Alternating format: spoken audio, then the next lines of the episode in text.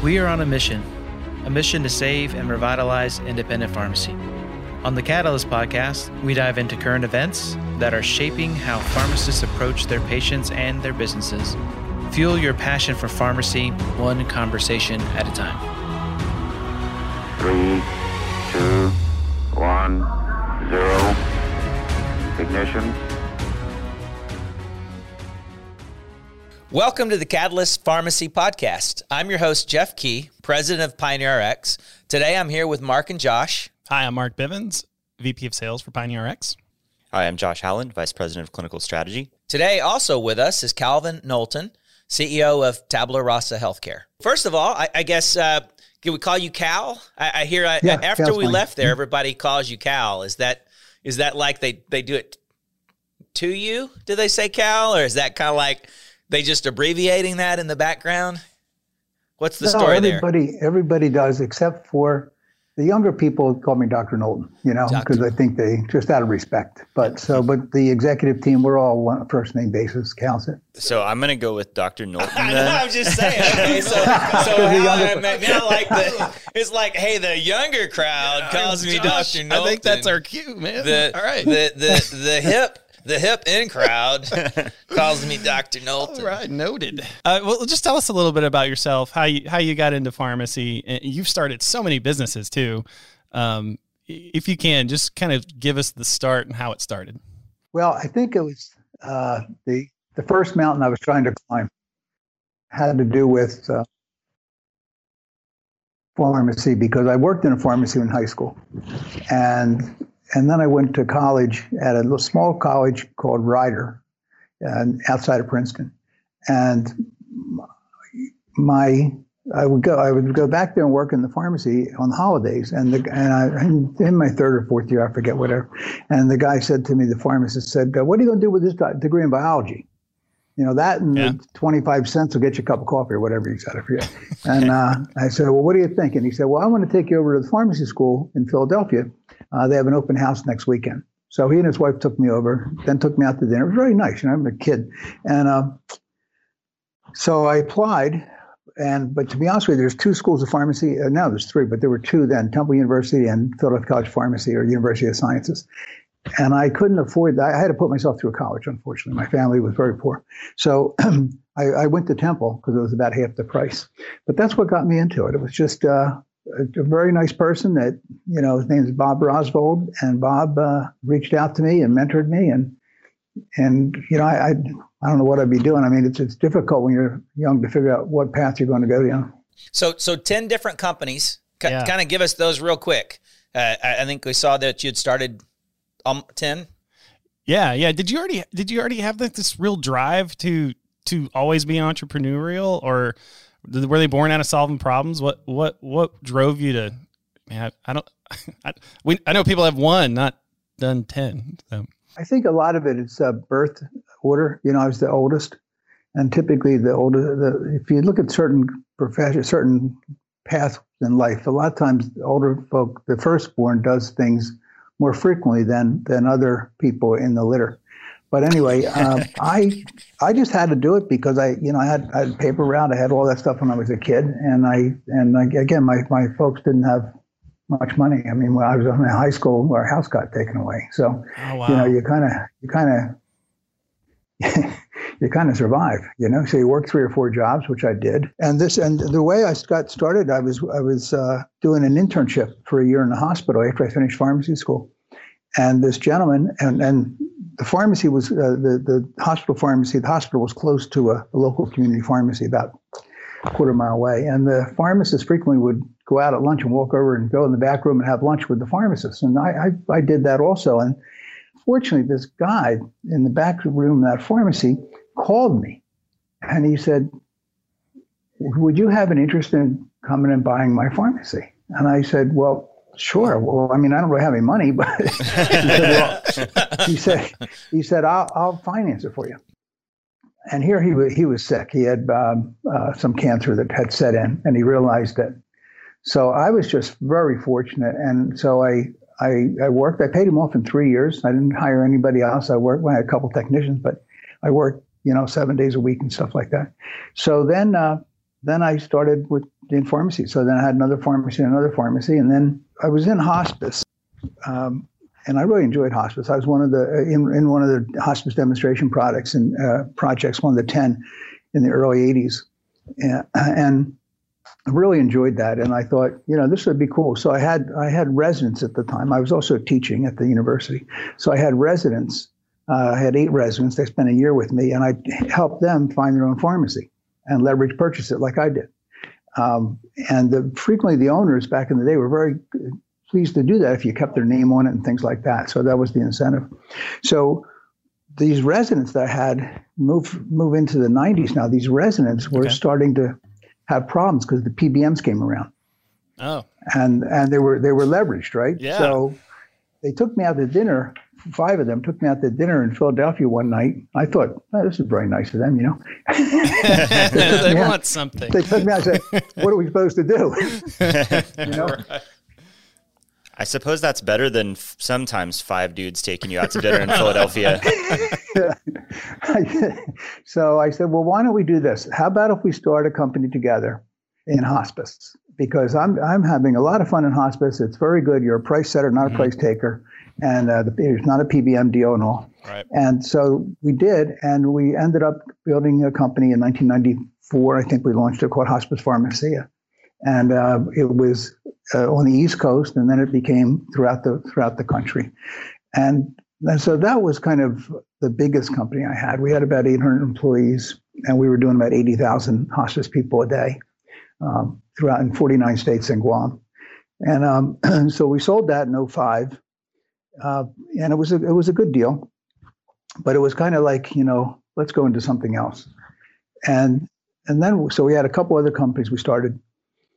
One of the companies that I should never have started was a jet, jet airplane company. I, I, had, I want to uh, hear about that. was, no. uh, we had, we had two jets. My wife and I had two jets, uh, Citation Five, Citation Excel. And we would, and we had uh, a team. It was called, uh, it was called Exec Jet U S A. Uh, join the jet sitters was the thing. And, and we, we would, we would lease it out, you know, by the hour. So you get three, four, five thousand dollars an hour, maybe a little more sometimes. Um, and we were doing about seventy to eighty hours a month. And it was really working well. And I don't know if you guys remember, but years ago, three executives from Ford, G M, and Chrysler flew into Washington, D C in private jets to get bailout money. Oh, yeah, yeah, yeah. Okay, yeah, yeah, and I remember that. That was that, huge. That killed our, our business. Oh. That was like nine, nine eleven because we went from seventy hours to five hours. Oh, wow. And not, not only that, but then Warren Buffett owned NetJets at the time. So he had about a thousand of these mid-sized jets. Like we had two, and he, he dumped them all on the market overnight.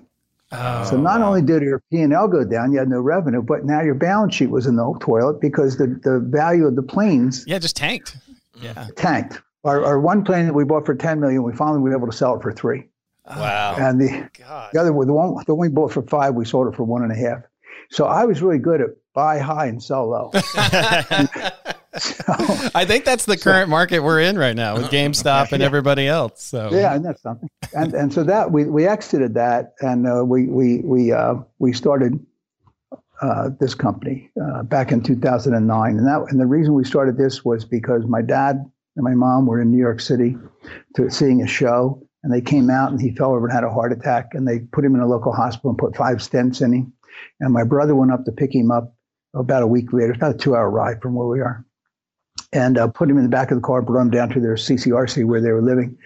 And when he got down there, my father was pretty much out cold. He hardly had any pulse. He thought he was sleeping, but he wasn't. He was knocked down. So we ran him to the local hospital. Fortunately, they they hydrated him. And after two days, he came out of it, and slowly he was okay. But what had happened when he they discharged him, they put him on ten meds using evidence-based protocol, right? Uh, for, uh-huh. pro, uh, for, for those who can't see and, it, those were air quotes. Yeah. And uh, and and and he was he was naive. I mean, to all of them. And and I had told them that he was a a, a partial metabolizer to two D six because I had tested him back in ninety-four for two D six and two D, uh, two C nineteen or two C nine, I think it was. And uh, But they didn't know what that meant, I guess. So they put they put him on carvedilol, and that's what almost killed him. Mm. Uh, they should use another beta blocker, or the, yeah. and they put him on twenty-five milligrams, which is the you know. But he so we could we titrated him down after that to three milligrams, three and a quarter, or three and a half. He was okay, but he couldn't tolerate it.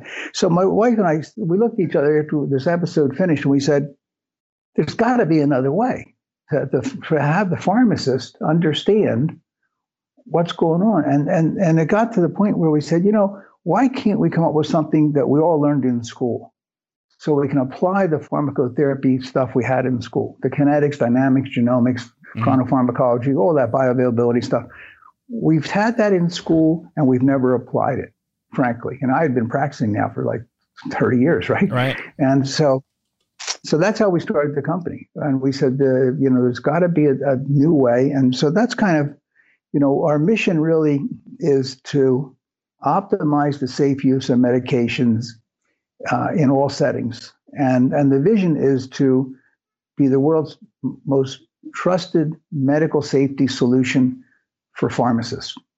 And our, our, our, our goal is there's four million pharmacists in the world, and we want them using our system or somebody's like something like ours. I don't really care if it's ours or another one, but okay. It's got to be something that helps them at the point of care apply the science and help people. And so that's kind of what we're all about. And and we started with PACE.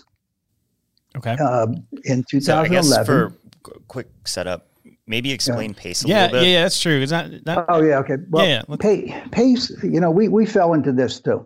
But PACE is uh, the program of all-inclusive care for the elderly. It's also called, C M S allows you to call it LIFE, also Living Independent for the Elderly. Okay. And and it's a closed system. It's like a it's like a staff model H M O in the, whole, in the old days, and it's fully capitated.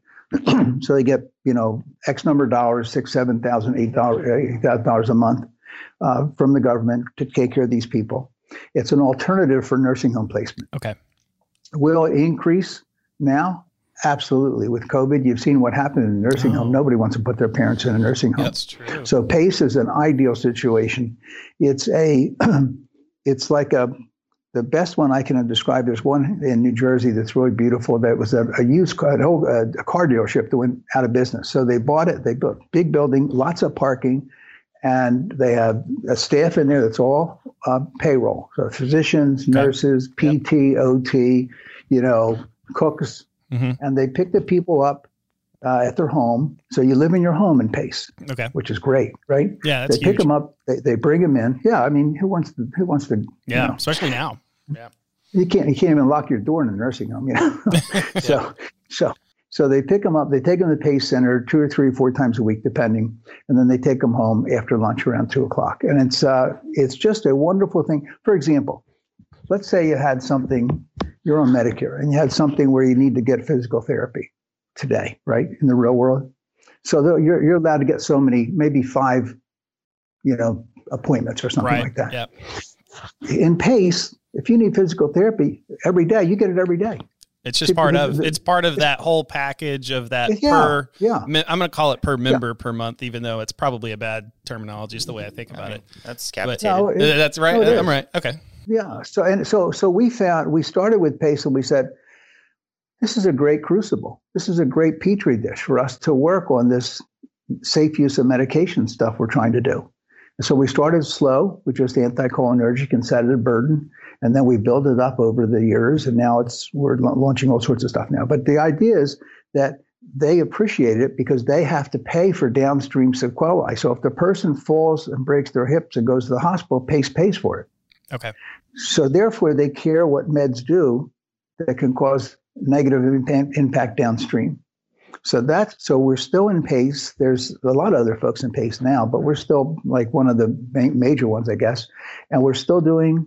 We just did some remote patient monitoring with two PACE organizations to test that out. You know, for pharmacovigilance. Right. You know. Uh-huh. So I mean, there's there's a lot of stuff you can do when it's in, when when you're not having to when it's not fee for service.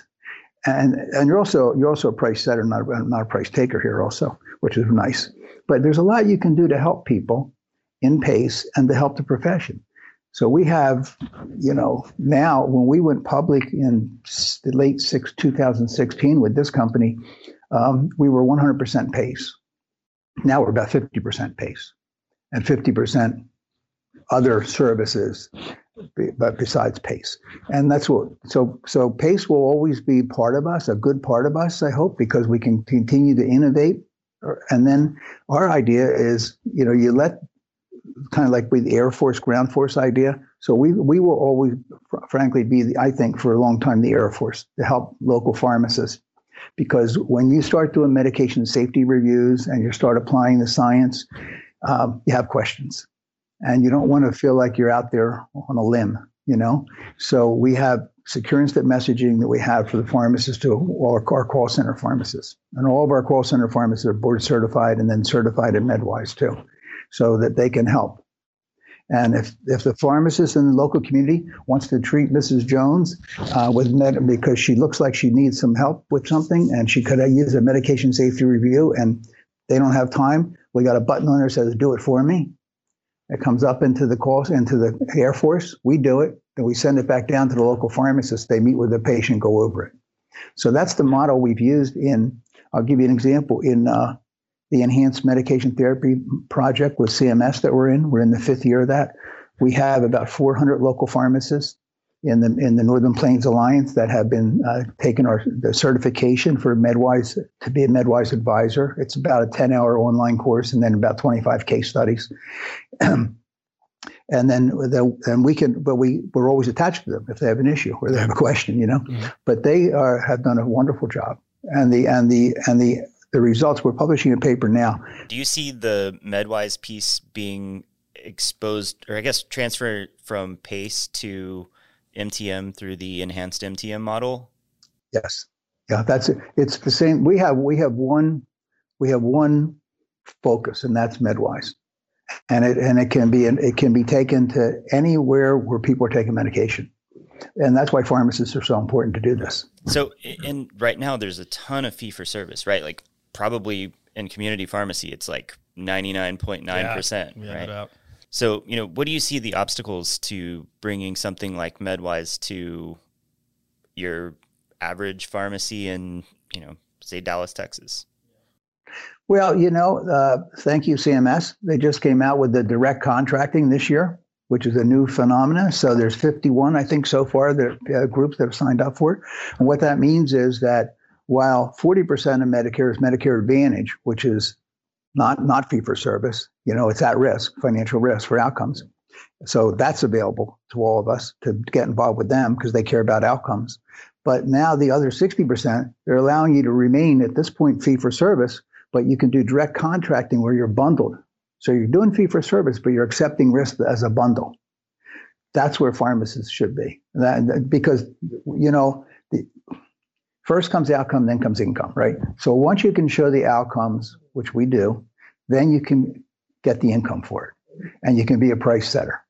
And it, and it has nothing to do with dispensing prescriptions. You know, my, my, my vision someday, I hope, that you'll have three tiers in pharmacy. Okay. You'll have technicians, technicians, prescriptionists, okay, and pharmacists. And some pharmacists like to be prescriptionists, and that's fine. But all prescriptionists don't don't need, should be, so a lot of them should be pharmacists. Use what we learned in school and apply it. What do you consider and a prescriptionist? It's either, it's right now would be a pharmacist that doesn't want to do clinical. I gotcha. Okay. You know what I mean? Yeah. That's okay. There, look, we're, we're, there, some people like vanilla, some people like chocolate, right? But, but there's a whole bunch of people that like clinical pharmacy. And, and I believe that the future is so bright, basically because they're driving to value-based care. And that's, that's what PACE has always been. That's why we were there. But look at everybody else now. Dialysis centers now are at risk. They were never at risk for everything. They're now at risk. We've got calls from dialysis people now. I mean, it's just, and, and, and, and we, we just, well, I don't, I don't want to speculate. I hope, but I'll, I'll tell you. You can speculate on this. Yeah, yeah, you can speculate on well, this show. Well, we've got, we've got, for example, uh, let me have it. New Jersey has uh, put legislation in to have what we're talking about embedded into all Medicaid in New Jersey, eight million people. Okay. Medicaid, the safe use of medication. I didn't know that. So, well, it just so happens that it's right down our alley, right? Yeah, yeah, right. You guys are, yeah, based, again, if anyone doesn't know, based so in New Jersey. Um, it went it went thirty-two to nothing through the Senate. It was passed last week. Wow. Uh, it's now in the Assembly, and and we have a meeting, and we already uh, we already uh, talked to the, I, I presented before the uh, the Budget Committee in the Assembly a month or two ago. So we're hoping it goes to the Assembly, and then the, the governor, and it's sponsored by the, the, the Senate leader and the, and the Assembly leader, which is great. And then the governor signed. So what did we do? It, we we have eight million people. We said we will do enhanced medication therapy management, just like we were doing in the Midwest.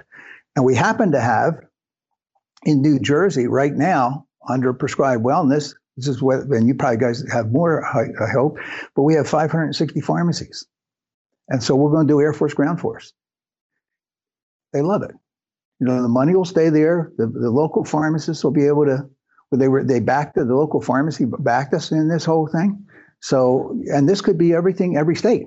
The other thing they did, they came to us and they said, shoot, this is really cool. Because we showed them we could save them up to eighty-five million dollars a year by our interventions on the, on the Medicaid people. And we have all these, we have analytics and all that kind of stuff we can show. So they said, how about our, how about, can we do our state employees, oh. our retirees? Can we add them in? So I said, twist my arm. Twist my arm. so, so I think, I think that you, the, the, the, you know, the, the, uh, the alignment right now with what pharmacists can do and what's needed is really coming together. Mm-hmm. So, and, so, and, I, and I, you know, so help great. me, help me with the dollars. So, um, the, the pharmacist on the ground would provide this in New Jersey. Right. Who, who gets paid what? It'll be a, a fee for service. We we know that we have data to show that you need to, uh, you, once you do an intervention uh, with a medication safety review and do an intervention, it works well. And in about six months, you need another one because we can see the graph starts going down at six months. You okay. know, so we we we put in there, I believe we put in there two or three times a year being intervention. If you go on our website, for example, terry h c dot com and look under research and development and then click publications, we did fifty publica- forty-nine publications last year, forty-nine wow. publications. And and we've had three hundred forty some citations on it so far, as of the end of December. But we just have another paper that was accepted in the Journal of Patient Safety. So we so we had a company, it's a nonprofit, very large research company, and they, they put our system there, retrospectively looking at these people with the, and they said, let's see how many people have risk score of ten, twenty, and thirty. And then they mapped all sorts of things for those people, hospitalization. But what they really did was they looked at premature mortality. And what they found, they use hazard ratio. So a hazard ratio of one, but if it's a two, it's, you're twice as likely. If it's a three, you're three times as likely, that kind of stuff. Okay. So they did a lot of stats, but but it, what they found, there's a correlation between the higher risk score and premature death. That's huge. Yeah. Mm-hmm. So we so we can be life extending, you know? Yep. I what, mean, it, it's huge. Is New Jersey managed Medicare, or is it, I guess it's the state, yeah. right? Yeah. Is it's it managed. Yeah, is it it's managed though? Okay, gotcha. Who, who would be so who, are we waiting to see what happens in New Jersey, or are we actively working on some other states already? We are not actively working in other states. Uh, we are working on what we are doing is we're working with, I think we've got eight or ten signed. We're working with every state pharmacy association right now to get them up to speed on what's possible. Uh, we're working with A S H P.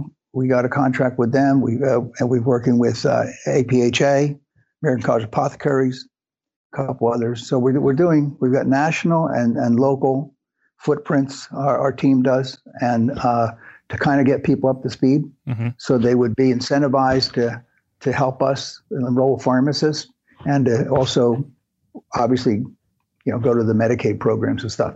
We're trying to get a win under our belt first before we go right, outside. Yep. Mm, trying to have a proof of so, concept kind of. But that, yeah, that'll happen. That'll, but that'll happen. I'm, I'm sure it's. I hope. I hope nothing messes it up. But I'm sure that'll happen uh, in the next couple of months, and then we'll be able to propagate it.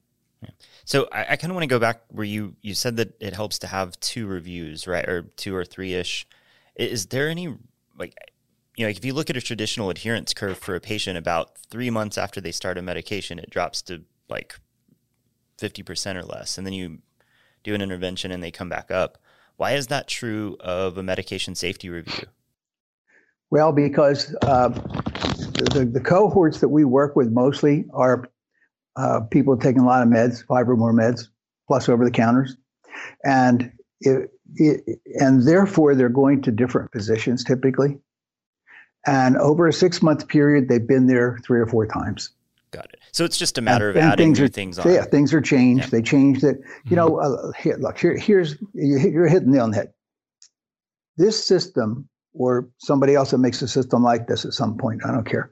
But this system where you introduce the pharmacist works much better if it's prospective as opposed to retrospective. So retrospective is what we're doing now. Here's the, here's the Medicaid data. Here's the C M S data. They're already taking the meds, you know, yeah, right. and and we, and we intervene and we, we get them tuned up a bit, and then they fall off the wagon again. The reason is because it's not prospective. What, what, what I hope happens is what we do in PACE. When PACE, we do prospective review. So before, when you prescribe something, it comes to our call centers, we review it right away, and we send it to a pharmacy, whether it's our pharmacy or one of the others in the country that we use. We use a ton of them, uh, but we've reviewed it first. And, and then we do about three hundred fifty thousand instant messages a month now between our pharmacists and the prescribers in PACE. Prospective is what it'll be. We have data, for example, to show an R O I, return on investment. When it's retrospective, like the C M S project we're doing uh, on two hundred fifty thousand people out there in the Midwest, uh, we get about a four to one R O I, four to five to one R O I. In PACE, when we do a prospective, our R O I is twelve to fourteen to one. Wow. So, so if it is this continually changing kind of, and and that's what, if you're trying to emulate the kind of the model you guys are doing in PACE, why wouldn't it be more a per member per month? Why do I do one and then I don't think about it, and six months later I do another one? Why why isn't it more of a? Yeah, we well we we modeled the E M T M project, and we the reason we did that is because the E M T M project uh, with C M S is is for dual eligibles, so Medicaid understands right. a bit of it already. So we modeled the thing not to make it confusing. Uh, someday the paradigm will shift, and we've told they we've showed them the numbers too, but someday the paradigm will shift and it will become prospective. So before it gets to a prescriptionist, it goes to the pharmacist, and then it goes to a prescriptionist, and that's that's my dream. Would that in turn lend itself to, because you're still kind of, if, if I'm if I'm hearing you right, still a little fee for service, right? You're doing it, and then you're getting paid for that well, intervention, right? Is there We are. We do have contracts, though. Uh, most of our contracts, frankly, with other groups are are per diem. I mean, uh, P M P M. I, I got you. Yep. Okay. You know, we we we we sell a P M P M. We don't sell fee for service. It's just that that's what. That's, that's the language what, that Medicaid. In fact, in fact, yeah, that's we, the, yeah, when, that's true. That's we, the language C M S knows, right? Yeah. When we when we went and applied in two thousand fifteen or sixteen for the E M M, E M T M to be one of the competitors in that. Uh, what we found was that uh, we, what we do is we gave them a P M P M. So we're getting, let, let's let's round it off. Let's say let's say it's two hundred fifty thousand people, right? Mm-hmm. they're, we're, they're, they're, we get their stuff every every month, A, B, and D data. So let's say we're charging four dollars P M P M. But when we risk stratify them out of the two hundred fifty, we're only going to we're only going to intervene on thirty thousand, the higher higher risk ones. Right. We're right. not going to touch these other people. So let's say our P M P M is thirty dollars on intervention, let's say. Okay. So so so by having that four dollar P M P M or five dollars across the board, it still works out that on the people you intervene on, you're getting your thirty dollar P M P M. I got you. Right. Understand? Makes, makes sense? sense? Yeah, yeah. It makes total sense. So, so that's kind of how we do it, because like Medicaid's the same way. They're used to talking in P M P M. Mm-hmm. And okay. if you can do something for a couple bucks or something like that, or buck P M P M across the thing, but you say, I'm only going to intervene on the folks that are over a risk score fourteen, fourteen or over, right? Okay. So that's kind of, but in the community practice, you have a big advantage, because there you can talk to the people right there. You don't have to call them up. You can talk to them right there, FaceTime, and say, look, you're, you're on these ten drugs. Let's, let's just talk real honestly. Can I reconcile? How many of them do, do, do you not take? Okay, I understand. You don't take that one. You know what we're going to do? We're going to discontinue that one. If you're not taking it, it's not going to be, and why should we get mess with it here? Who cares about adherence? I care about medication safety, number one. Number two, concordance. Do you believe you should be taking this stuff? Or does your, uh, your son believe you should be taking this stuff, or your daughter? And then we'll measure adherence. C M S has it wrong because they're doing adherence first. So we, if you're adhering well to a lousy regimen, you end up with a broken hip. Okay. And, and in fact, in fact, we have another study that we're, we're publishing, and it showed that people that used this system versus not used this system had a delta. Uh, it was six months, wash out six months, and then measure. It had a delta of uh, eight hundred four dollars uh, per member per year savings in Part A and B expenditure, mostly hospitalization. Mm-hmm. So, so, so it's the same stuff we've been talking about. So the medication safety, and the, and they had less surgery. And we have this actuary group, you know, uh, yeah. out in the Midwest. It's a big actuary group. You know who it is. Um, they're going through it. They said, "Well, how could you reduce surgeons? You're a pharmacist. How can you reduce surgery?" Well, we said, "Look, we re- if it's lower limb breaking the hips, that's how we do it because they're not falling as much." Mm-hmm. You know, yeah. so and, and they said, "Wow, you know, that we they couldn't believe it." Now that now they get it. Now they got it. Uh, but you know, it's so if you get these actuaries involved, these big companies to double check you, and you and your your peer review, you, you really get a couple of gold stars that way. And that's yeah. how we can market pharmacists. We say, "Look, we know if this pharmacist does this stuff, it's going to help you downstream." Yeah, it's funny. When I worked at DaVita, we we were in renal care, so we we had a, a, a my portion of population was at risk, and when we did the analysis at the end of the year, we only cared about total cost of care, right? That's the what you guys are going at. Um, and the first year we applied our our group, the the whole everybody got to audit, and no one believed that pharmacy added that much value, and we were like, the only thing you did different this year was you put pharmacy on, right? You know, like you. Yeah, you do nothing different. The next year you add pharmacy and you drop, you know, ten thousand dollars per patient per year for this cohort is because we kept them out of the hospital. Mm-hmm. Yep. Yep. And they're, you know, they're really interested in that even more now because right now, you know, they are now more at risk. Mm-hmm. The government keeps making them more, the end-stage renal and chronic kidney disease, they're more at financial risk. So they so even now they're now they're actually concerned about meds seriously. Right. No, we know? we were the start like we did the, yeah. the SNAP programs. Yeah. So in yeah. the in the uh, eternal battle of independent pharmacy versus the big chains, are, are the big chains looking at MedWise and that kind of stuff? Are they doing anything like that? Do you see them ever doing anything like that? Uh, well, you know, I, I, I don't know. I would hope sometime they do. I mean, they have pharmacists working there too, and they and their pharmacists. I mean, I, I taught for twelve years too. You know, part time, then three years full time. I know so many pharmacy students I taught, and they don't want to come out and. You know, we measured at the University of Sciences. We did a study back in when I was there, from like eighty-four to ninety, ninety-four, and um, we did a study on our graduates, and we found that three point one years out. Those, those that went, went, went to work for a chain, like C B S and stuff, mm-hmm. three point one years, they're looking for something else. It's a hygienic factor. You know, there's this study from years and years ago about hygienic factor, motivating factors, what moves people. And the hygienic is like compensation and stuff, but the motivating stuff is I feel good about my job. I feel like I'm making a difference. I have responsibility, all that kind of stuff. So the hygienic factor, when you're young, coming out of pharmacy school, you have, you have loans to pay typically. Yeah. Yeah. And, and, Walgreens, yeah, two years. Right, yeah. right. Yeah. yeah. Yeah. Well, you know, then, uh, so, so it's still, it's still the same, uh, whether wherever they're working, I still feel that um, most of the pharmacists want to use what they learned in school. But to answer your question specifically, no, we haven't really, we've worked a lot with, um, small chains, you know, and they're not small region like Thrifty and a couple of the, uh, H E B, mm-hmm. a couple of those yep. are, are working with us. Um, But mostly it's it's the community pharmacists, the independents. So they're they're the ones that, in my mind, maybe I know I'm, you know, kind of slanted on this, but in my mind they're the most they're they're, they're the most innovative, and yeah. and, and you nimble. Give them something, they'll innovate around it. Yeah, they'll find ways to they'll, they'll find ways to dress stuff like you'd never even thought about before, and uh, so that's really been my passion my whole life. You know, is uh, because that's what I grew up as, and I know I know these people. You know, I, I, so that's why I'm so glad we're working together. Because, you know, we we should be a pe- people, pharmacists are so important and people are starting to realize it, but they're not realizing it enough yet. So I think that together we can uh, can really help them. Yep, I would agree with that. So, so in I'm, I'm gonna extrapolate this, fast forward like a little bit, five, ten years. What percentage do you think in revenue does this clinical services you start to layer on start to make up for for pharmacies?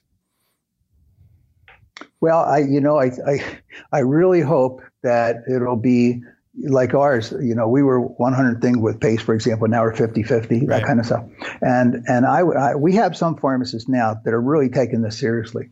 They're doing concierge models. Mm-hmm. Yep. You know, they're charging P M P M. Yep. You know, in the in the twenty to thirty dollar range, and and it's I think that kind of stuff is going to take off. But I also I also know that from what we're seeing that some of these guys, Humana, some of these other guys are, are also interested because they can see the results that that it happens when pharmacies use a system like this. So then they're going to be paying for it too.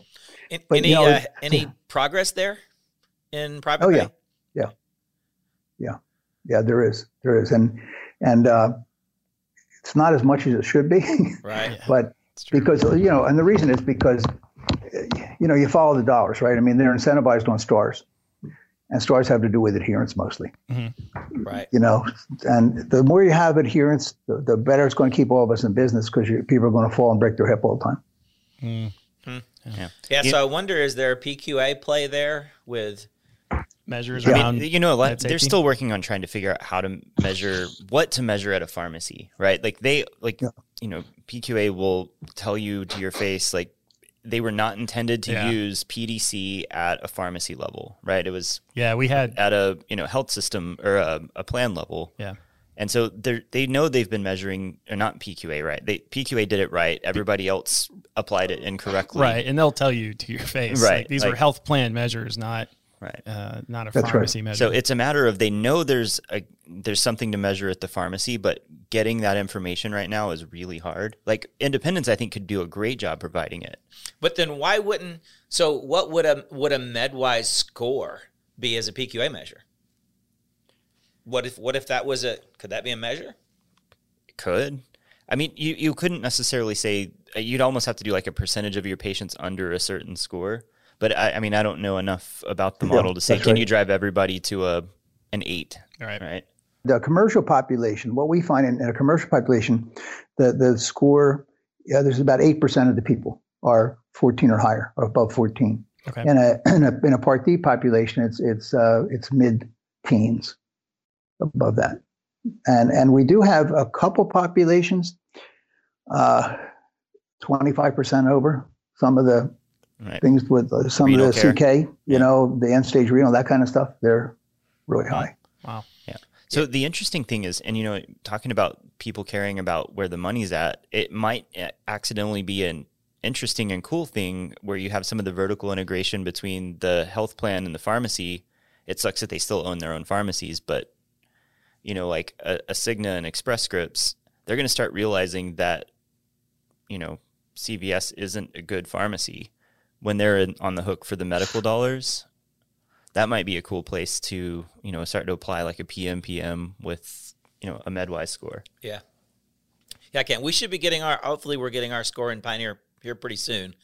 I know we're, uh, we're the mm-hmm. data's, we're sending the data now, and I think they're just okay. pulling this stuff together to send it back. So yeah, it should be. Probably two to three weeks, I think. Yeah. So and I, I'm interested That's in that.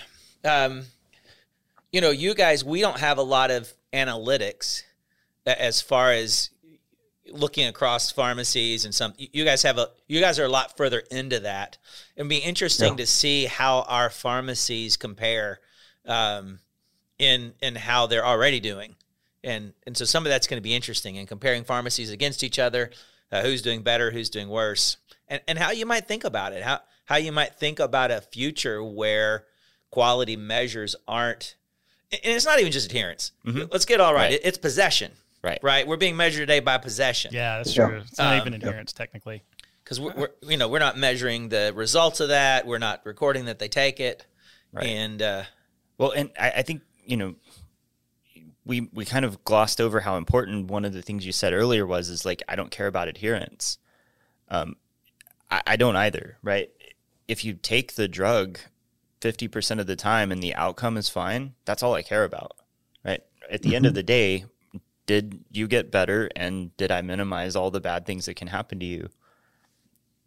Measuring yeah, I adherence think that, is silly. Yeah, I think you're right.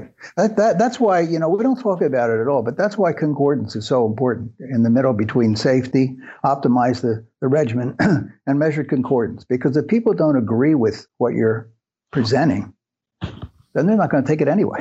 Yeah. You know? Right. Um, it's just I mean, most of most of the, the stuff that comes over the transom just ad hoc is uh, somebody...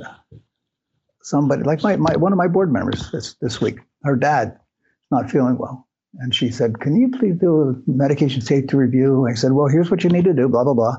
And um, and then we got it to her and she came back. I just saw this morning. She said, this is so amazing. She said, I'm so happy. I said, your recommendations were so logical and we're going to take them.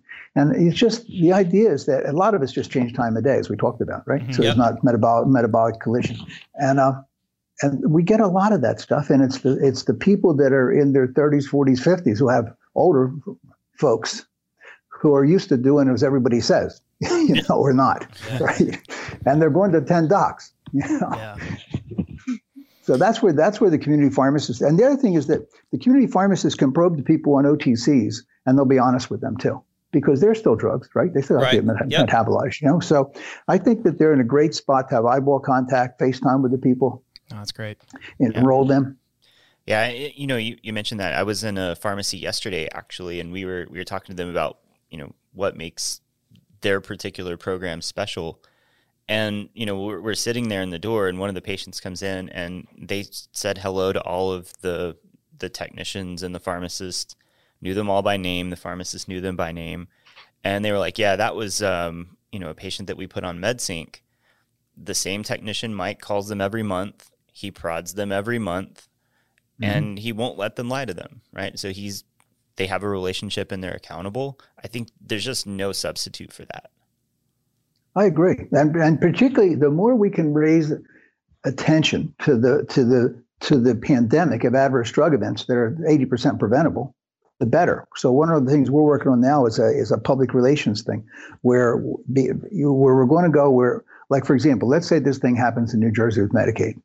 We've got a P R thing that's going to, that's going to go out to get people aware of the problem with multi-drug product combinations and, and that they should be checked, that kind of stuff. So I think that the more we can get this out there, then the more we can get public relations out there too. Mm-hmm. And we can get, you know, and then make this, because the awareness, the awareness now, we did, uh, last year we did four different focus groups on stuff.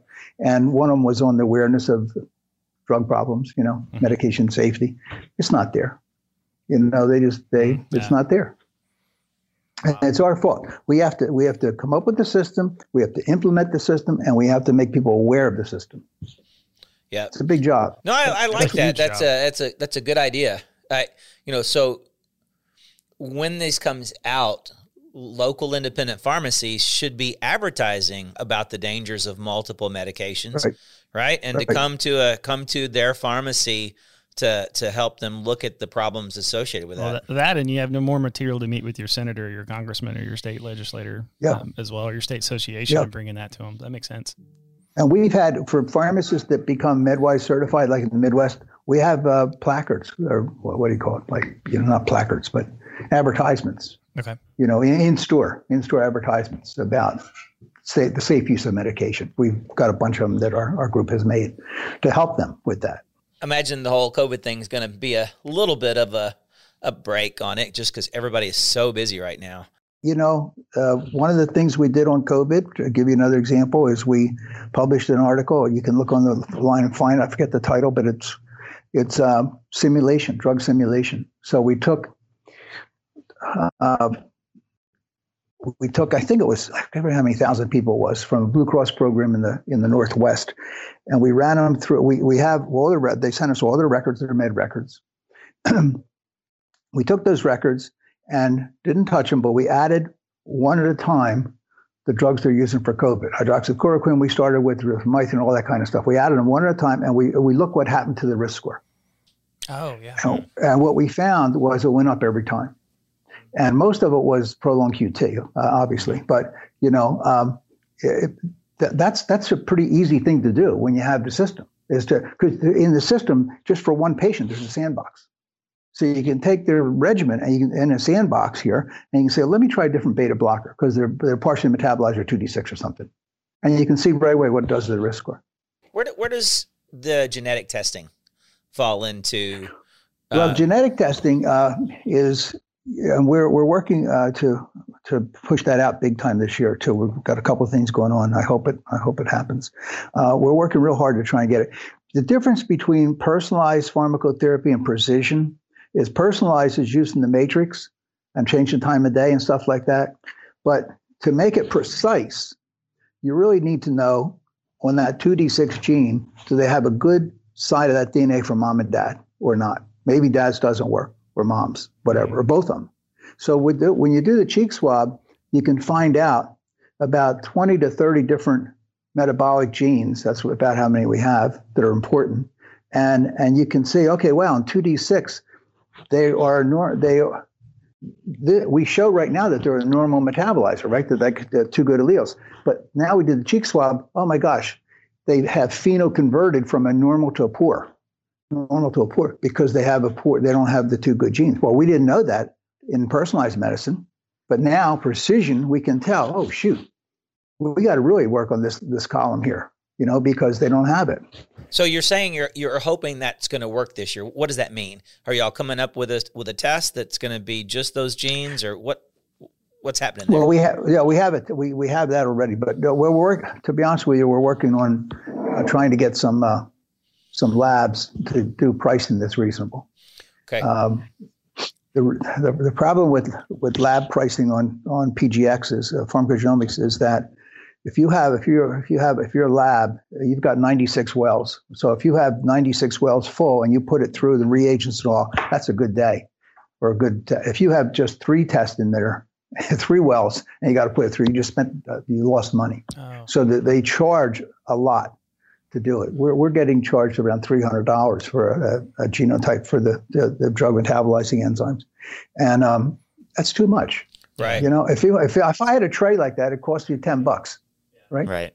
You know, so, so, and then, and then we're also introducing, we, we have d- done that. Now we've done a lot of work over the last year and a half in transport genes. There's four hundred fifty transport genes, believe it or not. And of them, there's about thirty or forty, just like the metabolic genes that are important, the ones that transport the drugs around the proteins and things like that. So that will come, that that's coming out this year into the matrix. And that'll be another good reason to use P G X, because then we'll be able to see on your metabolic genes and also on your transport genes. And hopefully next year, year after, we'll come out with receptor genes, because there's three, they're, they're the three things that are involved with drugs. It's the, the, the metabolite, the, the metabolism, the transport, and then where they're going. Mm-hmm. So if you if you're taking morphine to to get to to uh, you know for analgesia, it goes to uh, the mu receptor, and that receptor is under control of the genes from mom and dad.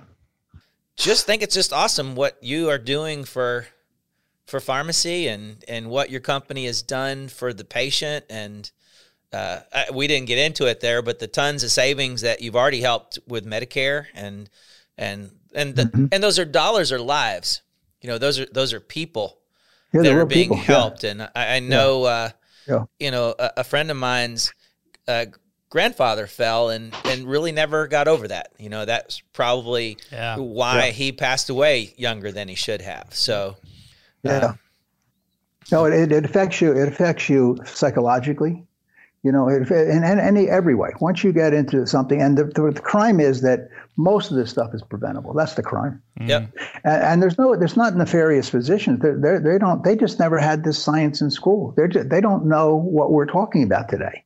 They know a little bit of it, but they don't know. They just prescribe their twenty or thirty drugs that they're used to prescribing, and they have no idea what the other doc's drugs are. Mm-hmm. But they, they of course they have to act like they do, but they really don't know what they are, and they don't know about how they work. You know, that kind of stuff. So pharmacists are really the, the real McCoy on this stuff. Nice. You know, they've got the education. They just, you know, I graduated. I never had a toolbox. You, you know, you know, you, Josh, you probably didn't have a toolbox when you graduated. You know, from I, I built one at DaVita, actually. Yeah, but I mean, but you come out, you don't right. have a toolbox, right? Mm-hmm. And and and that's that's not right. So I hope that we can give give these folks a toolbox. Well, it also that's makes me super point. super positive about pharmacy and the future of of where it can go. And uh, I, I really think I'm more positive about pharmacy now than I was maybe two years ago. And just a lot of things, uh, I guess, necessity. Is is a part of invention, right? So. Scott Pace quote, right? Well, we're, we're running slowly out of time. Yeah, I know. Yeah, it's we're been running a, up against it. It's been a joy as usual. Well, my pleasure. Thank you for the opportunity. It was great. Great yeah, chat. No, guys. Uh, always looking forward to the next time. We always learn so right. much. All right. Thank you. Thanks, Thanks so much. We'll All see you. Well. Bye bye. Bye. Thank you for listening to the Catalyst Podcast. If you enjoyed this episode, please consider liking, subscribing, and or following us. Give us a five-star rating on Apple Podcasts to help us reach more amazing pharmacy people like you. Follow PioneerX on your preferred social media platform for the latest up-to-date pharmacy news and content.